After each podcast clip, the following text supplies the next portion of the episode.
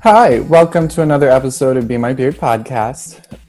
Today we're here with Drexton. I'm Drexton Clemens. Uh, he, him, his, and uh, today I'll be talking about representation in the art industry, I guess, or just in general. Usually, how I start like all of our interviews is I say, okay, like, so tell me about Baby Drex. Like, where, like, you know, where did all this start? Oh man, um, so it was crazy. Um, I wanted to be a lot of things when I was a kid. I wanted to be like a chemist or a, a journalist or a psychologist. And and um, what happened was I just loved comedy growing up. I used to study it. So I would like put on comedy specials all day and all night after I finished my homework. And um, I wouldn't even laugh. I would just watch them for like oh, uh, I love this guy's timing, or I love this guy's crowd work, or I love like the way he this guy crafts a story, or like their facial expressions, or whatever. And then my dad and I, uh, we would watch SNL every Saturday. So I haven't missed an episode of SNL since I was maybe like ten. I have never and, seen an episode of SNL. What? That should be a crime. it is a crime. It, and it's crazy because every single like every year that SNL is someone always goes like SNL is not the same what it used to be when I was a kid. And the thing is, like no episode's perfect. Like you have to craft an entire hour and a half episode of a show once a week, every week. Like no, you're never striking like ten for ten, right? So of any episode of SNL, there'll be like seven skits and like two musical performances. And of those seven skits, like two of them are great, right? And then like two are the worst thing you've ever seen in your life, and then the other ones can be okay. So um, yeah, I would watch that and like, but I never thought that, like I would be like uh, the person doing comedy. I just thought like I would just be a lover of comedy. And then I got my first job. Um, well, my second job. My first job was as a lifeguard. I got fired because we spread a rumor that we were going to do a skinny dipping party, and uh, that got out too soon, too quickly, and like they, they, they pulled me in like they, it was like the weirdest firing because they pulled me in like yo we can't open this lock. Can you bring your key? I was like yeah what's up? I bring my key and they like take my key to open the lock and they go all right thanks. And i'm like so can i have my key back? And they're like no. I was like why not? They're like so we heard you're trying to throw a skinny dipping party and whatever. Anyway so i got fired from there and then my second job was um, working the phone lines at a pizza restaurant in my town and uh, dealing with customers every day. I had like crazy shit happen. Uh, can I curse on here? I can curse. Yes, yes. Oh, hell yeah. yeah. Like crazy shit happened, and I would go to school every day and I would talk about what happened at work, and people were like, "Yo, you need to do comedy. Like the way you tell stories. Like it would it would be like a few people one day. I would come back and there would be like ten people like, yo, tell that story from yesterday. And I would come back the next day, it'd be like two tables worth of people. You know, so at some point I'm just not eating lunch because I'm talking about like work. And I was like, oh yeah, I could do this. And then when I graduated high school, I uh, started doing stand up. I like hopped on stage for the first time. I loved it. And now I'm like, like eight, eight or nine years in now. So I'm loving it. That is impressive. Yeah. Uh, Drex also did work for Starbucks at one point too, so we all you have that in common. A siren slave. Hell yeah, man! Like it, it, it's crazy because um, I like to this day I hate Starbucks, but they still give me free shit, so I'll take it. Like it, just throw in your partner number, and like they have to. But oh yeah, uh, that was the, I think Starbucks is the worst job I've ever had with the best benefits I've ever had. Oh, That's no. like the most like, accurate thing I've ever heard. We also work in like downtown. Well, you did too because you worked in New York, right? Yeah. So the amount of times we have to tell people to like put their penises away is like absolutely ridiculous. You're not allowed in here. Why not? Because you had your dick out. right. No, yeah, we've we had to kick people out. We've like uh, we we had we've had fights because we, we I used to be like the like the the the crackhead hangout spot. Like that was our Starbucks. So, Ours too. well, yours is by the jail. That's why. Yeah, mine was by the jail, so that was really. Fun. oh yeah. Every day, all she did was just like apply makeup for four hours, and so like her face was just like pasty, and then um and then leave. Like she never, she got like one coffee, drank it the entire time. There was like another guy um, who like tweaked out in the bathroom, and we. Oh like, yeah. Oh no! Yeah, there was there was a guy I who just did that. There was spilled coffee all over that. myself. I'm so cute. Really? There was a- and we had to call the we had to call the ambulance and um and when they got there like before the ambulance got there like as soon as we were like yo we gotta call 911 all of like every crackhead in the corner came in and like cleaned out her pockets bag because they were like so You're were like, this should be in a movie, but it's real life. right. You're like stephanie can't go to jail again. She can't handle it. And if they don't know what she took then she can't go to jail. I was like they're gonna find out. But anyway they emptied her pockets. They like cleaned out her backpack and then like um that when they when they grabbed when they grabbed the girl and took her out one guy came in and goes can you give her her cup when she comes back she left her cup we're like no i don't know if she's still alive much less Yeah. if she's using this cup so yeah. Oh yeah. Izzy, didn't you have an experience similar and it was on TV? that was so bad. Okay, so there's this show called what is it called? Rescue. It's Rescue something. It's like on TLC or some shit, isn't it? yeah, it's like essentially they just like follow around paramedics, and so I had to call because this guy had been passed out, like passed out in our back Face corner, down. face down in a puddle of his own urine for Wow. like hours and like it got to the point where like my manager went over and like kicked him like kicked his foot and he like didn't move at all and so he's like yeah just call like 911 get an ambulance. And i'm like cool. So i call and they like show up and it's just like this like little camera thing but it doesn't like register to me that it's like that they're recording anything because i'm like who the fuck cares? It's just like downtown sacramento. Like why would you give a fuck? And um no, so they like finally get the guy to wake up and they're like, What year is it? And he's like, 1997. And I was like, Fuck, man. I was like, We all wish, but no. um, but then he like, so then later, my one of my baristas like sent me a video and she's like, Look, you're on TV. And I'm like, Oh, cool. Cause I was talking a lot of shit with the paramedics and the firemen about how this is just like another day at Starbucks. But apparently none of that made it on. No, I'm going to Clorox County. I will. Oh, Yeah. yeah. Yeah. I'm kind of nervous for you. I'm just going to have to come back to Sacramento to date. That's just The town that moral of the she's moving to, there was a protest, like a BLM protest, and a bunch of locals came in and they were screaming dumbass shit like, oh, And they like, matter, and like attacking the protesters. and the cops no just like arrests watched. No, they Yeah. made the arrests now. Oh, but it oh, was yeah. after like a lot of like political pressure but like the cops were just like standing and like watching these protesters get like their asses kicked by these like trumpers yeah so i'm moving to Clorox County is what it's called because it's hella white. So No, there look. there used fun. to be a white city, or white county in Atlanta like that. Because like I'm from Atlanta, and uh, yeah, like Atlanta is like the most progressive, like woke, black ass place in like Georgia, and then you go 15 minutes outside of Atlanta, and it's like the most racist place you've ever been to. Like there's one city, uh, well, one county, Forsyth County. There was like a, a, a white lady who got sexually assaulted and murdered in 1912. And it was by three white guys, but they blamed the black guy, hanged him, and then ran every black person out of town. And so for 100 years, um, it was the most homogenous county in the United States because That's insane. yeah, like Yeah. you couldn't go there after dark, you wouldn't make it out, like things like that. It was crazy. that's There's terrifying. a show like that on HBO. I can't remember the name. Lovecraft Lovecraft, Country. Yes, yeah, yes. yeah. I need It to was so good. watching it. Oh, I'm.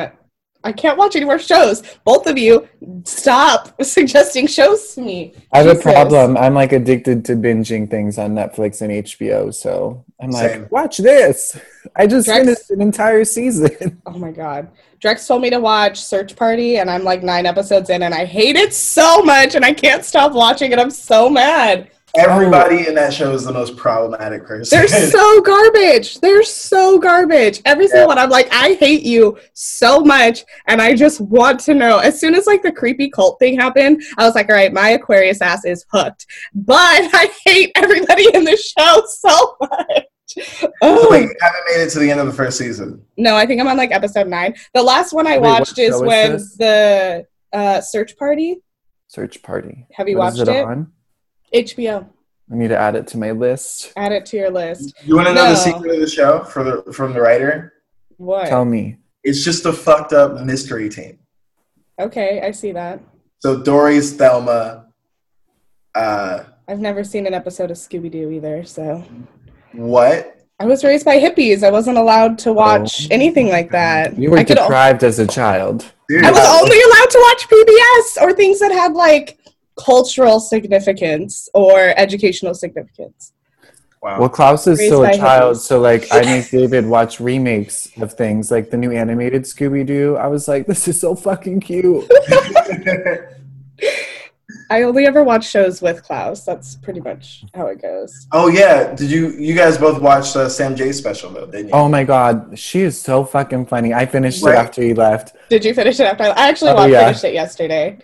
Yeah, that was. We started it with Izzy because she was like, "Oh yeah, Drex said to watch um, Sam Jay's stand up," and I was like, "Well, we're not doing anything, so like, let's actually watch it." And I was like, "Oh my god, she is so fucking funny." So good, so good. And she's super nice too, like super nice lady. Um, but yeah, she's because she's been working on some of that for like a while. Like I, I remember the trans joke, seeing that um, on stage, and while she was working it out, and I was like, oh, that's gonna be good. And then watching it in the special, I was like, oh yeah, she figured it out. That was it. Nice. That was really good. So yeah, I want to see what her wife looks like, or her girlfriend, or whatever, her partner. Ooh. They're so cute together. I can't. Are you on Instagram? No, I'm just on Google. Oh, the Googles. Yeah. Oh, that's like one thing is like, I don't know, tolerating having somebody make jokes about you all the time. I guess you just get used to it. You have to get used to it. Yeah. I know I know a couple of my friends like all they do is talk about their relationships. Um, I don't know if that will be me. Like one of my favorite uh, comedians is this guy Roy Wood Jr. and he had this whole thing where he was like, "No one cares about me. Like no one, no one, no one wants to hear what's going on in my life. Like, oh man, my kid just walked for the first time. He's like, no one cares about that. Like, get to the jokes. What do you have to mm-hmm. say? You know? So you just, I like that idea of like, I'm gonna talk about me through talking about everything but me if you can see like the angle that I'm taking the material I'm working with, then you can figure me out as a person. But I'm not going to explicitly be like, and this is what happened to me today, and my girl wants to, you know, I'm not, I'm not going to do all that. Well, do you want to segue into talking more about representation? Like, yeah, let's let's do it. Um, since we're talking about you in comedy. can we start like can we start in Atlanta because that's where you started, right? Yeah, yeah. So I did uh, I did comedy in Atlanta for six years. Atlanta has one of the, the best comedy scenes in the country. And it's so many great people there because we it's very much like iron sharpens iron in Atlanta, where like if if you're given five minutes on stage but you're doing really bad, you're off in three. Like they'll get you off stage quickly. But if you're doing really great, you have like ten minutes or seven minutes or a little bit longer time.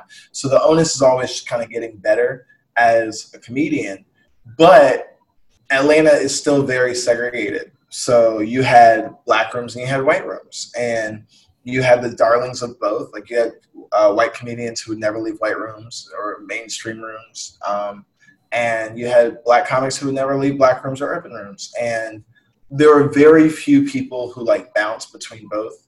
And I really wanted to do that from the beginning. So like, why? Um, why? because I look at the people who are famous comedically, right? And there are two different types of fame to me. Like there's like mainstream fame and then there's black famous, right? And so like like a Kevin Hart or a Dave Chappelle or Chris Rock is mainstream famous, but like a Mike Epps or or an Earthquake are, are more black famous, and it's not necessarily a bad thing to be black famous. Like I would I would want to be respected in both, right? But I want to be the greatest at like what I do, you know, and to be the greatest, I have to like I have to dip into both rooms, and also you get you get different lessons in each room, right? And New York is spread out kind of the same way, but in the black rooms, you learned how to sell your material, right? it's not enough that you can write really really well. You have you have to you have to bring people in. You have to break that fourth wall with them. You have to bring people in, right? But with like a white room, as long as your written is really great, as long as like if I were to take your joke and write it as a tweet, would that tweet blow up? That's kind of all that matters. So that sometimes the performance starts lacking because of that. And so I really wanted to be good at both because my favorite comedians were good at both you know so i would learn how to write in white rooms and then i would take that material to black rooms and try to sell that material with energy or performance or whatever and then when i was in atlanta my goal for like the first couple of years was like i just want to be great i want to be good at this and i'll just make people laugh at whatever and then i saw uh, roy wood jr's special first special he, he taped it live in atlanta and it was he was talking about race relations and uh, music and everything like that. But it was just so well put together. And I was sitting there like, you can talk about what you care about. Like, I didn't know you could do that, you know? Um, and that kind of changed how I did comedy. So now it's, it's, I still do both black rooms and white rooms, but the, the topics that I think are more understood um, in black rooms, um, I want those topics to be addressed in white rooms. And so now I'm kind of in both, where like I'll talk about what's happening with the protests or, or whatnot in a black room, and then I'll take that material to a white room because I don't want to necessarily just preach to the choir. There are a lot of people who preach to the choir, and I think that like, and that's with any issue, right? Like you have like there there are a few Me Too comics, I would say, in New York City, where like their entire shtick and every joke that they have is about the Me Too movement, right? Or you have like you have different spaces that are very insular in New York, but I I can't learn representation's weird, right? Because for me to learn more about the LGBTQIA community, right? People who are outside of the LGBTQIA community have to book people who are who are of that community so that there is more of a platform and more of a reach for those people. And the same thing with black people, right? Like I'm I'm lucky enough that like white rooms will be like, hey, we're gonna pick that one, and he has to come talk. But now that I, like have this platform, I my I feel like it's my responsibility to bring the same topics that I'm talking about in black rooms to those rooms to educate the people in those rooms that would have never heard those topics in the first place. I know that was really long winded, right? No, that's perfect. No, that's, I loved it. That's very on brand for us, so you're perfect. long winded is how we do things. Yeah, I, I feel totally like a part that. of comedy is being uncomfortable. Yeah. And we've talked about that. That yeah, there's this like part of comedy where it's like, hey, your hair's on fire, but you have to be like laughing at it. Mm-hmm. Right, right. But see, like, there's also a threshold, right? Um, because you can make someone uncomfort uncomfortable, right? But there's a there's a there's a line where discomfort becomes not listening, right? where they're like, "Oh, I'm so uncomfortable. I just can't. I can't, anymore." Right? Um, but the way I like to do it is I like to start with one trajectory of a joke and then flip it. So like out it's kind of like looping before you fuck kind of you know what I mean where it's like I'm not gonna just put it in you like I'm gonna like we're gonna foreplay it out. I'm gonna lube you up a little bit. We're gonna we're gonna you know fuck around a little bit. I have to do that all the time. right, and then, and then we'll fuck. But like I think a lot like when you're talking about like being uncomfortable, right?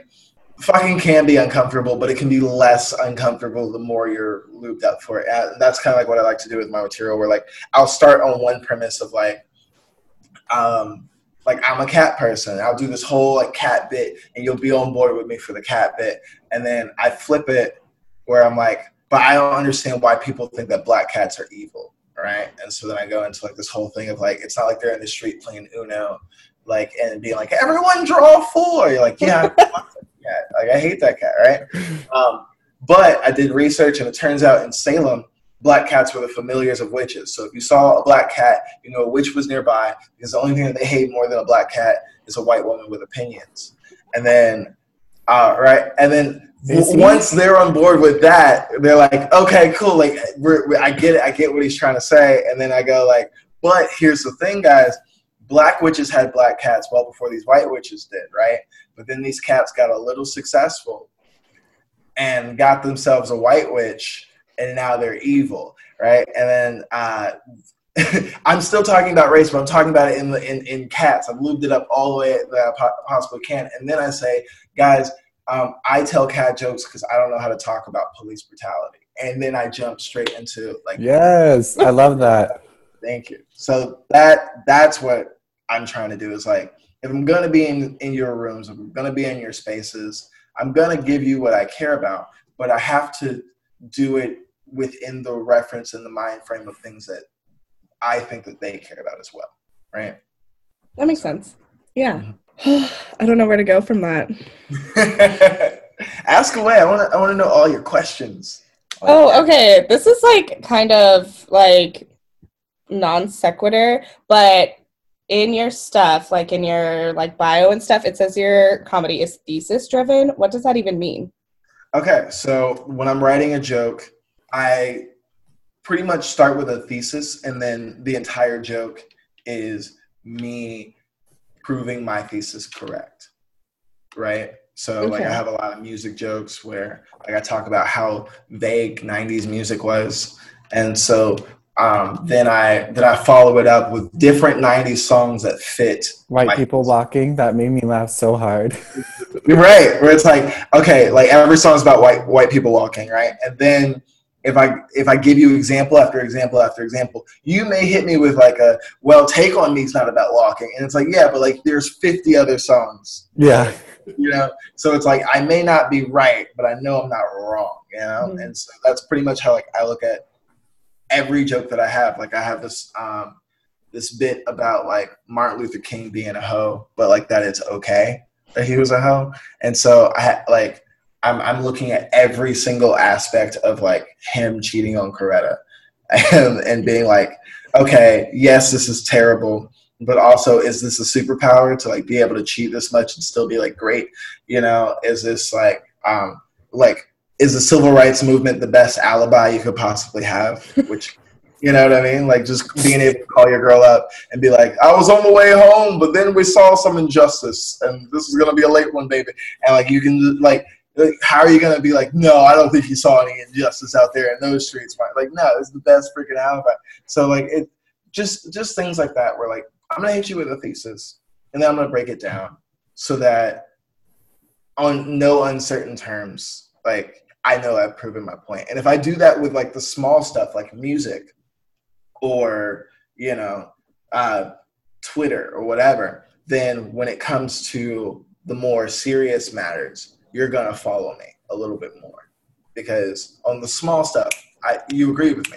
It's about like like I, you've I proven your credibility. Basically, like I used to do. Uh, I used to be a, an accountant, but like specifically, like I would sell cost segregation work for businesses, and it's it's long and boring and stupid and dumb. But the one of our best friends is an accountant. He's gonna get really hard at this whole conversation. Really, yeah. I freaking hated cost. I, it was it was a good it was a good time in my life, money wise. But like um, I would never do it again. But uh, when I was an accountant, uh, what I learned was same thing at a car dealership. If if I can get you to agree to two small things, you're more inclined to agree with me on one big thing. But if I if I can't get you in the door with the small things, I'm never gonna get you in the door.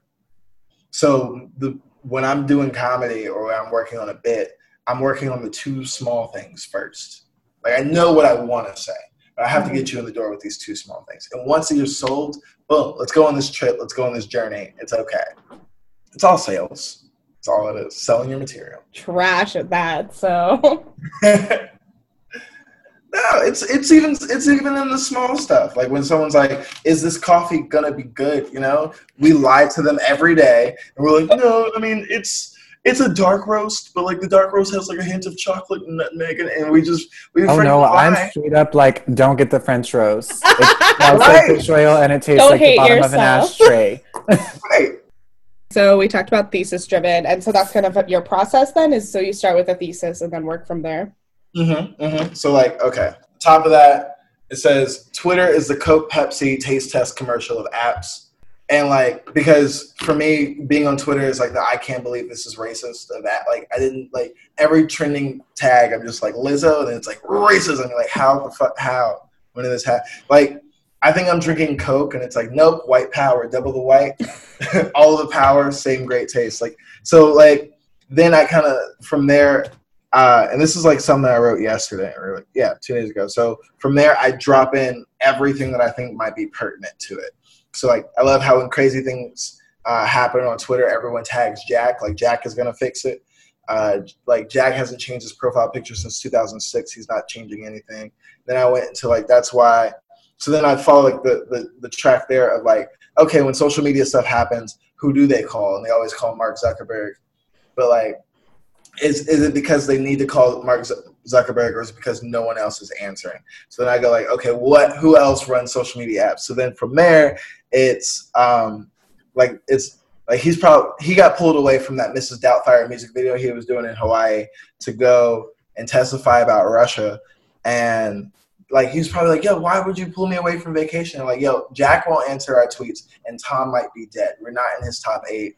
I don't know what's going on. So then, like, from then I go like, okay, kids, anybody under the age of 25 is not to know what a top eight is because MySpace is that old. So then I go like, and then I have to explain MySpace, and then in explaining MySpace, like I feel like I'm uh, like these Gen Zers would be like only eight friends, like eight, eight, like kill yourself. You know what I'm saying? Like why? Like only eight? Like I have eight million followers on TikTok. Like there are more dances in Renegade than you have friends. You're a loser. You know, and so.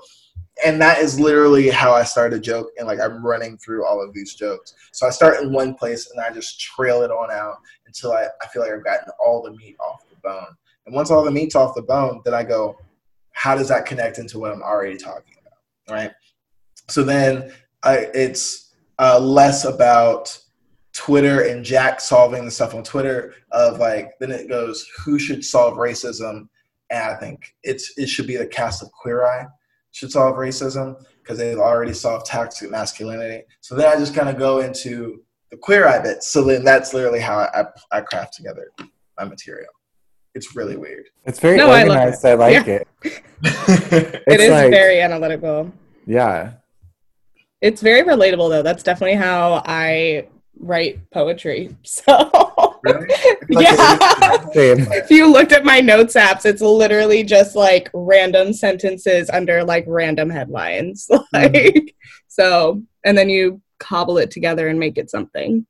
Oh yeah. Like my old notebooks, all of them at, on pretty much every page is like joke, joke, joke, and then like a random thought that has nothing to do with the material. So it's like it's always like, yo, white people, white people love walking. White songs like are all about walking. Jamaican food's kind of spicy. Like literally, that's like how it's so weird. The point and is just to keep on writing, right, and just get it all out. Basically, basically, yeah. But I don't know. It's it's a weird position to be in right now with everything kind of going on in the country of like who I'm writing for, like and and to, you know? It's really weird, right? Because when the George Floyd thing happened, I started getting booked on a lot of shows.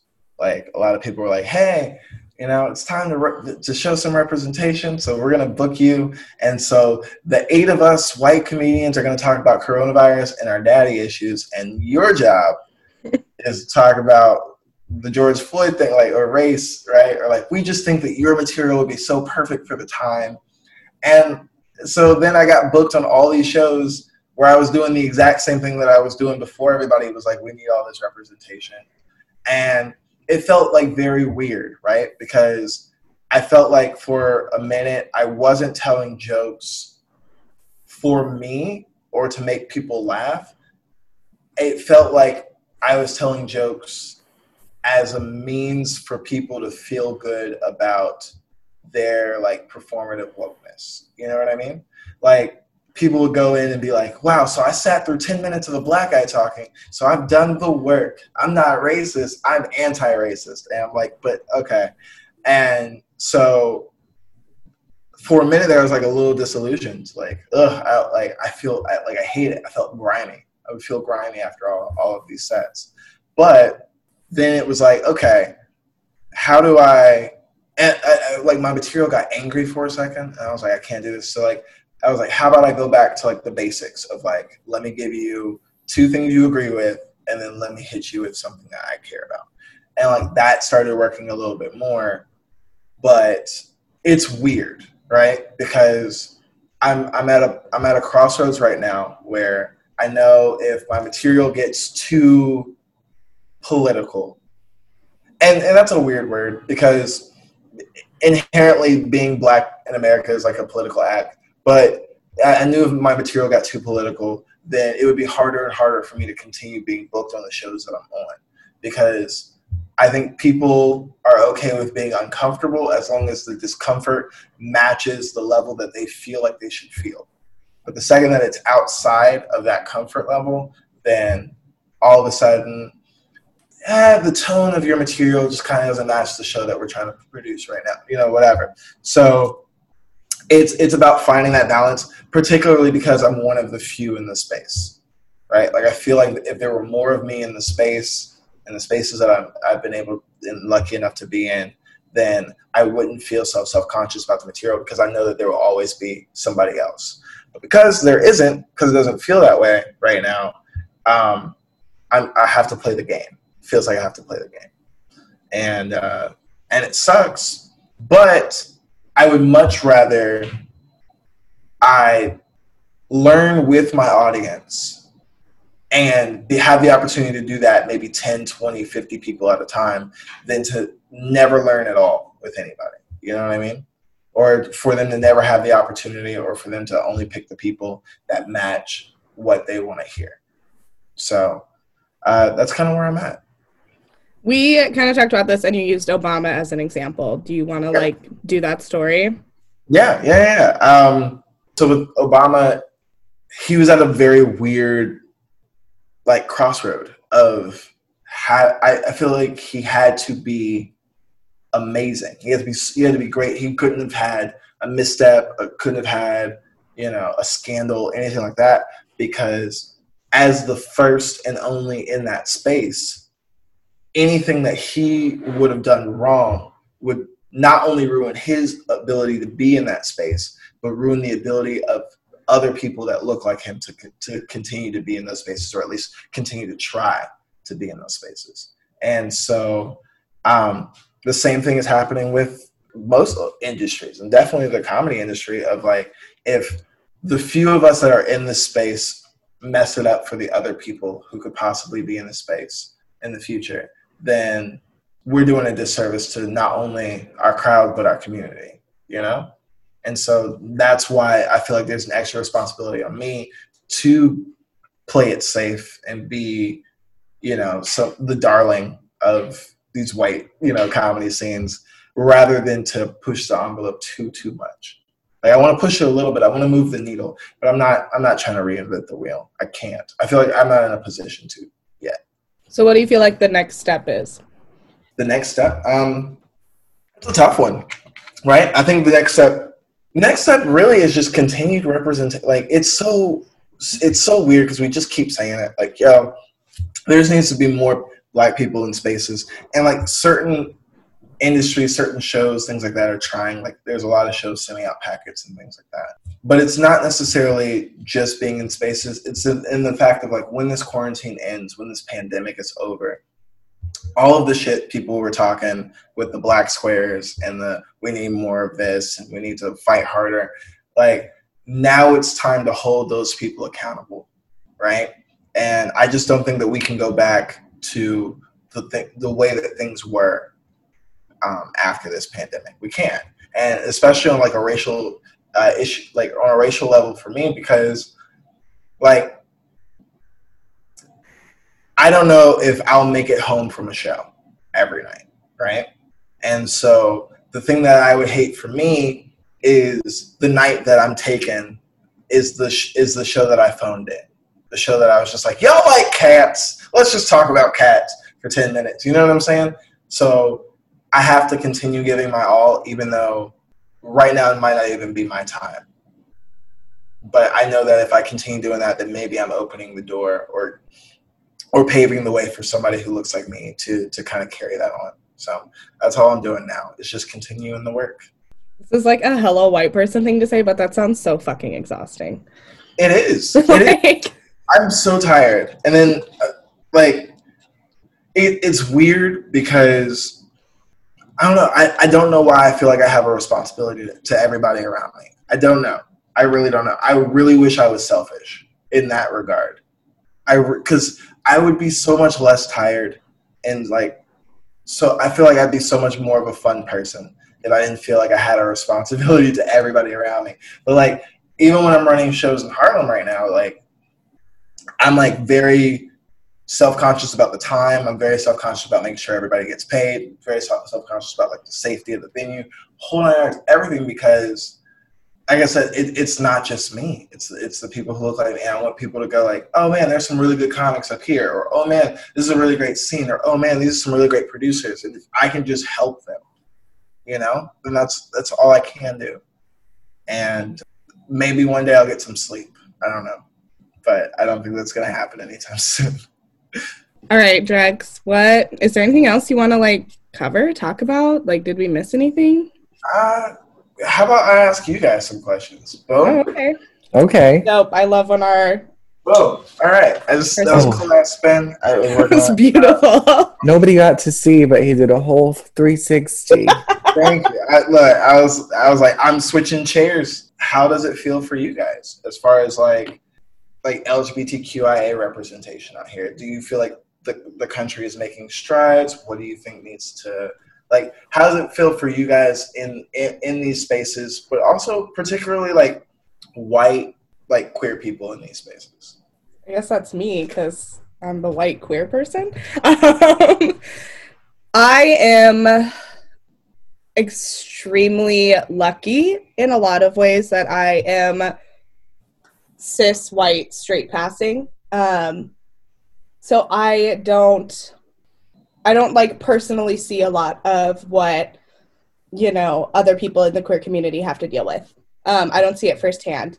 Like I've just got out of a long-term straight relationship or straight passing relationship, and I only recently even like came out, and so for me the whole experience has been really incredible. But then there's always been this awareness of like that it's not always that way. Like just this week you know, three trans women were attacked in LA and it was recorded and the police drove by and literally just like did not stop. Like a woman was bleeding out on the sidewalk.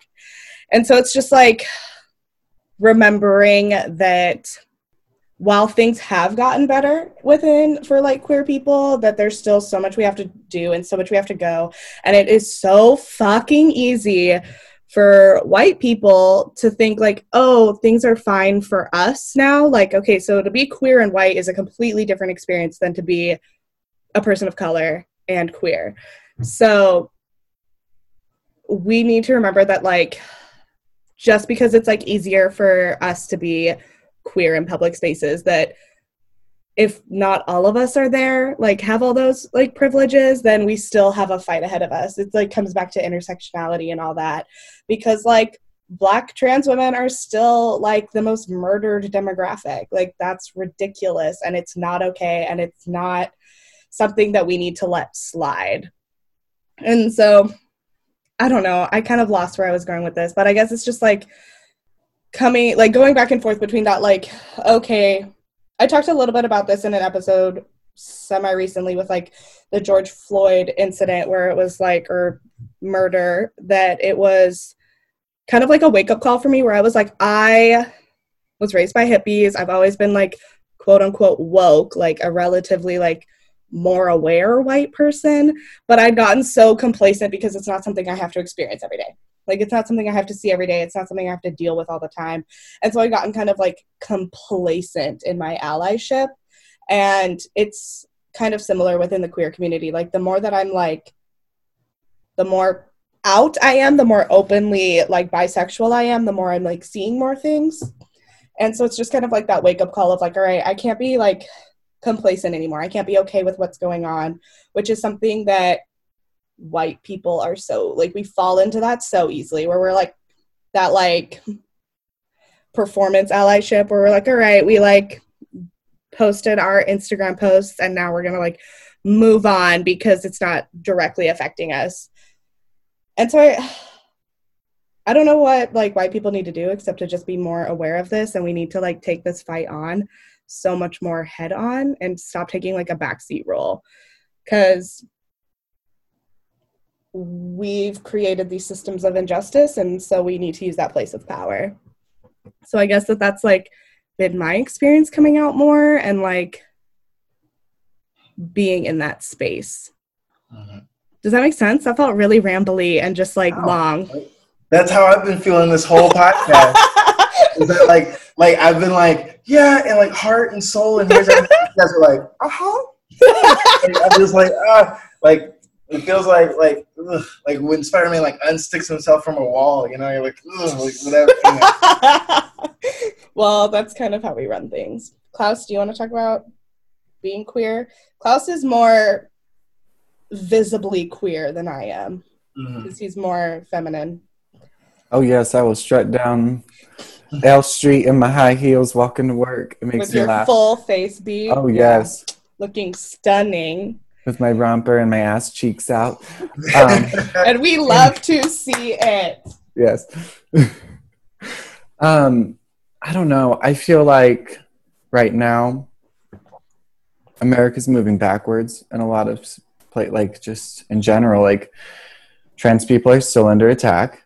Mm-hmm. Like you just brought that up. Um, even politically still like the healthcare thing with exactly. Trump. Yeah taking away healthcare like why? Or like here in california they're trying to get rid of uh, get rid of equal rights basically like for jobs.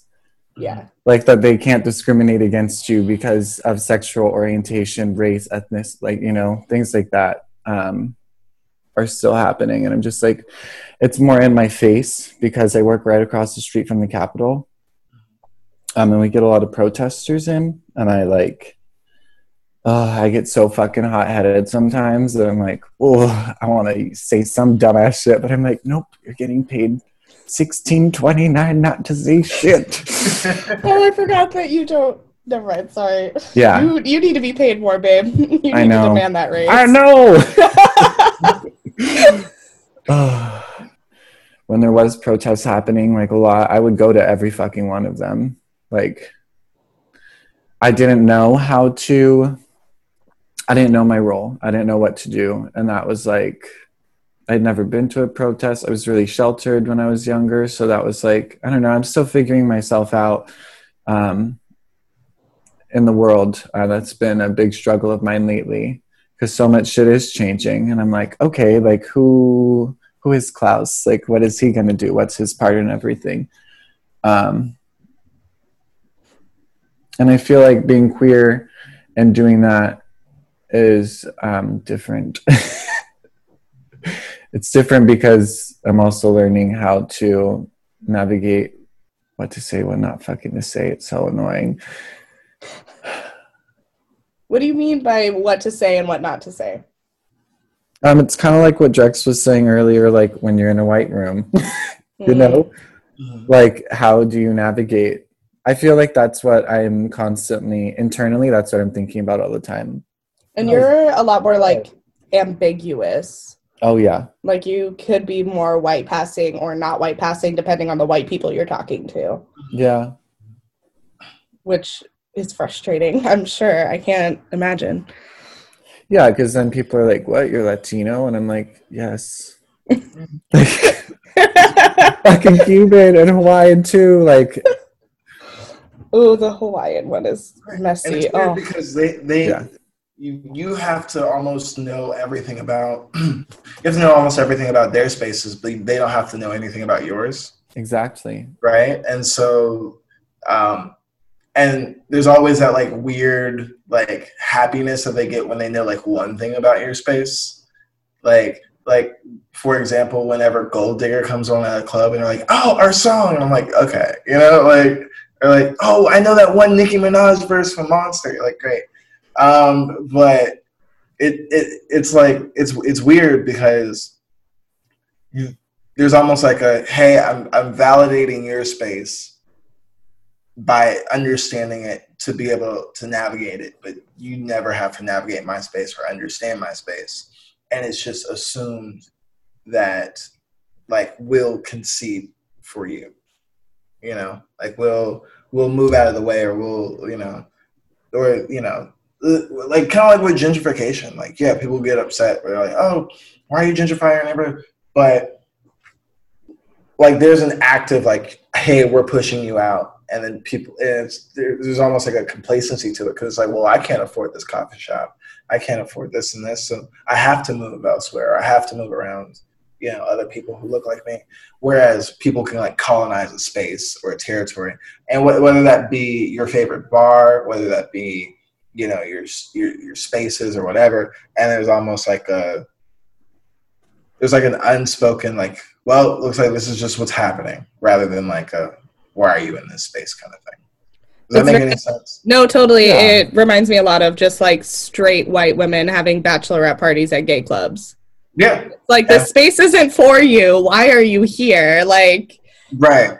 Right. Like, why are you like being overly flirtatious with the gay people at this bar? Like it's bizarre. Things like that have never made sense to me. White people need to learn that there are spaces that aren't meant for us and that we need to be okay with that. Well, also it, it it's weird because a lot of white people colonize friends, right? Like they're like, oh, you you you have to get a gay friend. They're so much fun. They're this, that, and the other, right? And then they're like, uh, uh, what, you know? Or you you gotta get yourself a black friend, you know, because they'll, they'll teach you guys how to dance and like all this other. So it's like it's this weird like colonization. Like there's a there's a lady out here that uh, we know of uh, who does that where they're like, look at my friend here. I have a friend who's over there. And it's like my Rainbow Coalition of friends. But I, I it's like playing bingo. Hmm? It's like trying to play bingo. Basically, but like just because you have this Rainbow Coalition of friends, it's still like the backdrop of your world. And I think that that is like what is missing. It's like yeah, you have a diverse friend group. Like you're definitely a CW show, but like this still is about the Flash, or this is still about the Arrow. You know what I mean? This isn't about like the side characters in your life, and and it's weird because like going back to I guess like the comedy stuff, right? It's it's it's the same thing. It's a colonization of the of diversity, where it's like we have this lineup that's so diverse, but like we're not gonna listen to anything anybody in this lineup says about like their culture. We're just gonna like clap and, and along with them because we're happy, you know, and feel good about ourselves that we listen to it. Because at the end of the day, the other will always be the backdrop, and that's that's I think the problem. I think that's the thing. Like I don't know if I can leave the quarantine and that not be the and like that still be the case of like even even on the news. I mean, even like the Black Lives Matter protests and stuff like that. It's like a backdrop for other shit, you know, rather than like, no, we have to continue fighting. It's it's weird. It's so weird. Okay, are you ready for the ultimate question on Be My Beard? So, who or what is your beard? On Be My Beard, we have broadened the definition of beard to who or what helped you become the best version of you. Ah, I would say that my my dad would have to be my beard. He is the person that is constantly pushing me to be the best that I can be. Um, and it he's he's a pretty he's a pretty awesome guy. Like he um he was a he was a uh, cop for like twenty something years, and then he ran for sheriff here recently in, in Georgia and lost. But he like put everything into his to his campaign. But uh, also, like my dad's seen me through everything. He's seen me through like struggling in Atlanta. He's seen me through struggling in New York. Um, you know, he always checks in on me. Uh, he's also seen like the worst parts of me, you know, and not seen them, like heard about him, and he's still been there. You know, like I haven't always been the best person. I haven't always, you know, I, I used to just do things to survive. You know, and if that means like whatever I needed to do, I would do it. So he, uh, you know, he's he's seen me through all of that. He's he's still loved me on the other end. So I think that that's you know that's amazing. And I think if there was any person in this world that I knew I could take something to, uh, it would definitely be him. And he was also at my very first comedy show. He was also um, like at any taping I've done. He's also been at the taping, and um, he's also the one to go Yeah, I didn't like that one. He's also really good at that. Just like I'll be like, "Oh, here's a joke," and he's like, "Ah, you could do better." I didn't like that, and you know, and you need people like that in your corner. And so, uh, he's a great guy, and um, I don't think I would be the person that I am now without him. I love that. That's so cute. Mm. I love when people have their parents as their beard. It's so rare and it's so great. Mm-hmm. I'm like, oh, a normal relationship with your parents? What is that like? With my dad, yeah. Like my mom, that's a whole other thing. but and it's also weird because the second I turned 21, like all of a sudden we were both adults in a room. Like it was like he was our he was my dad for like the longest time. And then like I turned 21. I had already moved out when I was 19, so I come back home after my 21st birthday. He's like popping wine like, hey, let's talk. I'm like, what? Like, we never drank, we never drank at your house, and all of a sudden, like, I'm old enough, and you're popping wine at me. So, you know, he's he's grown with me. He hasn't like kept me to this standard of like how we were, how I was raised, or like whatever. He's he's grown with me as a person, and so I see him uh, like a dad, but also like a friend. That's awesome. I love that. All right, gas yourself up. Where can the people find you? Where are you going to be? What are you going to be doing? Oh, that okay. Let's do it. Uh, long list of things. Crying to myself in bed. um, leaving the bed, going to the kitchen, crying some more over some oatmeal. Uh, starting my day, crying over a workout. No, okay. So you can find me uh, on Instagram at this guy Drex. Same thing with Twitter. This guy Drex. D R E X. Uh, I have an album on all platforms called "And Another Thing." Um, I'm recording another one probably before the end of this year. Um, so be on the lookout for that. Um, I also run comedy shows in New York uh, four nights a week at Marcus Garvey Park, and um, I'm all around the city of New York. And I'll, and once coronavirus dies down, hopefully I'll either be touring or at a Zoom show near you. So uh, you guys can find me on all those things. Oh, oh, and BuzzFeed News. BuzzFeed News has me do a lot of shit.